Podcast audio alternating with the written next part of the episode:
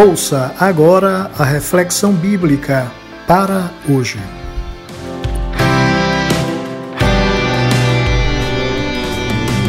Olá, nosso abraço carinhoso para Elton, sua esposa Anne, na região metropolitana de Recife. Anne fez aniversário na semana passada, dia 28, parabéns. E também para Elisama Rodrigues Cunha, em Natal. Deus os abençoe. E para hoje, enterradores de sonhos. Assim, quando José chegou, seus irmãos lhe arrancaram a linda túnica que ele estava usando, o agarraram e o jogaram na cisterna vazia, ou seja, sem água. Gênesis capítulo 37, versos 23 e 24. Não há nada mais cruel e que se oponha mais aos planos de Deus na vida de alguém que dizer a um sonhador que as coisas não darão certo. Lemos no profeta Joel que um dos resultados do derramamento do Espírito sobre a terra seria a profusão de sonhos e visões. Então, depois que eu tiver feito essas coisas, derramarei meu espírito sobre todo tipo de pessoa. Seus filhos e suas filhas profetizarão, os velhos terão sonhos e os jovens terão visões. Joel capítulo 2, verso 28. Assim foi com José. Ele era meio aluado, andava com os pés nas estrelas e a sua cabeça, ah, só Deus sabia por onde a sua cabeça andava. Ele ousava sonhar e, em sua ingenuidade, partilhava de seus sonhos com gente que tinha a cabeça entre os pés, que não sonhava e nem se dava ao direito de pensar que dias melhores viriam. Assim eram seus irmãos, mesquinhos, invejosos e com seus corações cheios de maldade. Sempre houve gente assim. Gente que tem prazer em enterrar sonhos alheios. Gente que gosta de dizer para alguém, cheio de esperança, que as coisas não vão dar certo pelo simples prazer de ver a expressão de desânimo nos olhos de quem se dá ao direito de sonhar. Isso me lembra o poderoso discurso de Martin Luther King Jr., proferido em 28 de agosto de 1963 na capital dos Estados Unidos da América. Assim, dizia aquele pastor. Digo-lhes hoje, meus amigos, que apesar das dificuldades e frustrações do momento, eu ainda tenho um sonho. Eu tenho um sonho que um dia, nas montanhas rubras da Geórgia, os filhos dos descendentes de escravos e os filhos dos descendentes de donos de escravos poderão sentar-se juntos à mesa da fraternidade. Eu tenho um sonho que um dia o estado do Alabama, com seus racistas cruéis, cujo governador cospe palavras de interposição e anulação, um dia, bem lá no Alabama, meninos negros e meninas negras possam dar-se as mãos com meninos brancos e meninas brancas, como irmãs e irmãos. Eu tenho um sonho hoje.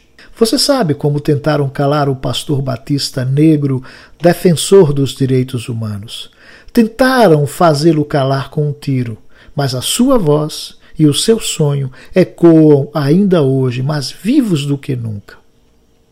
Enterradores de sonhos geralmente são pessoas sem fé. Até dizem que creem, mas só até onde podem enxergar.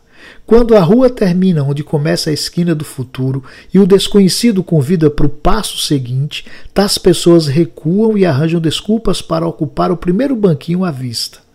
O sonhador, por sua vez, acredita que é para além do desconhecido que as coisas acontecerão e os sonhos se realizarão.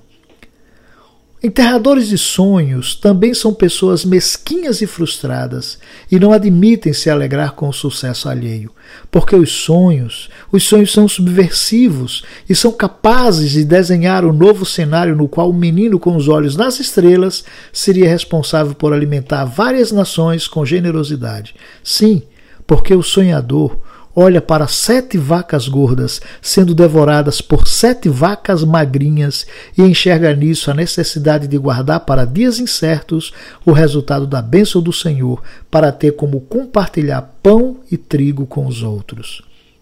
Os irmãos de José, verdadeiros enterradores de sonhos, julgaram mal. Pensaram equivocadamente que jogando o sonhador no buraco também estava enterrando os seus sonhos.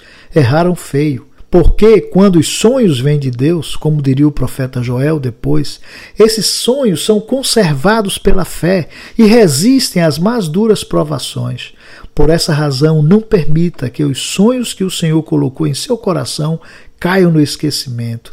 Trabalhe com fé e traga os sonhos de Deus à lembrança sempre. Ore pedindo ao Senhor que lhe dê as oportunidades de ver esses sonhos realizados. Por fim, espere. Saiba esperar. Porque há coisas que só acontecerão quando todas as possibilidades humanas tiverem se esgotado.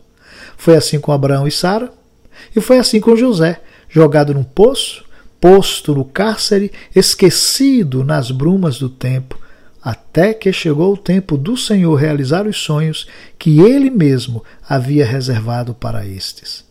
Sonhe os sonhos de Deus e se prepare para eles. E enquanto se prepara, espere com fé o tempo de Deus e não permita que ninguém ouse enterrar os sonhos do Senhor em sua vida. Ao contrário, Junte-se àqueles que voltaram para Sião, sonhando com a restauração de Jerusalém, como diz o Salmo 126, no verso 1.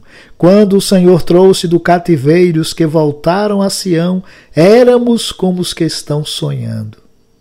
Enquanto isso, eu oro pedindo ao Senhor que ele liberte do cativeiro aqueles que não ousam mais sonhar. Tenha um dia abençoado. Eu sou o pastor Eliu Rodrigues e tenho o prazer de fazer chegar até você de segunda a sexta-feira esta reflexão bíblica e sugiro que você compartilhe com quem precisa ouvir esta porção da palavra de Deus.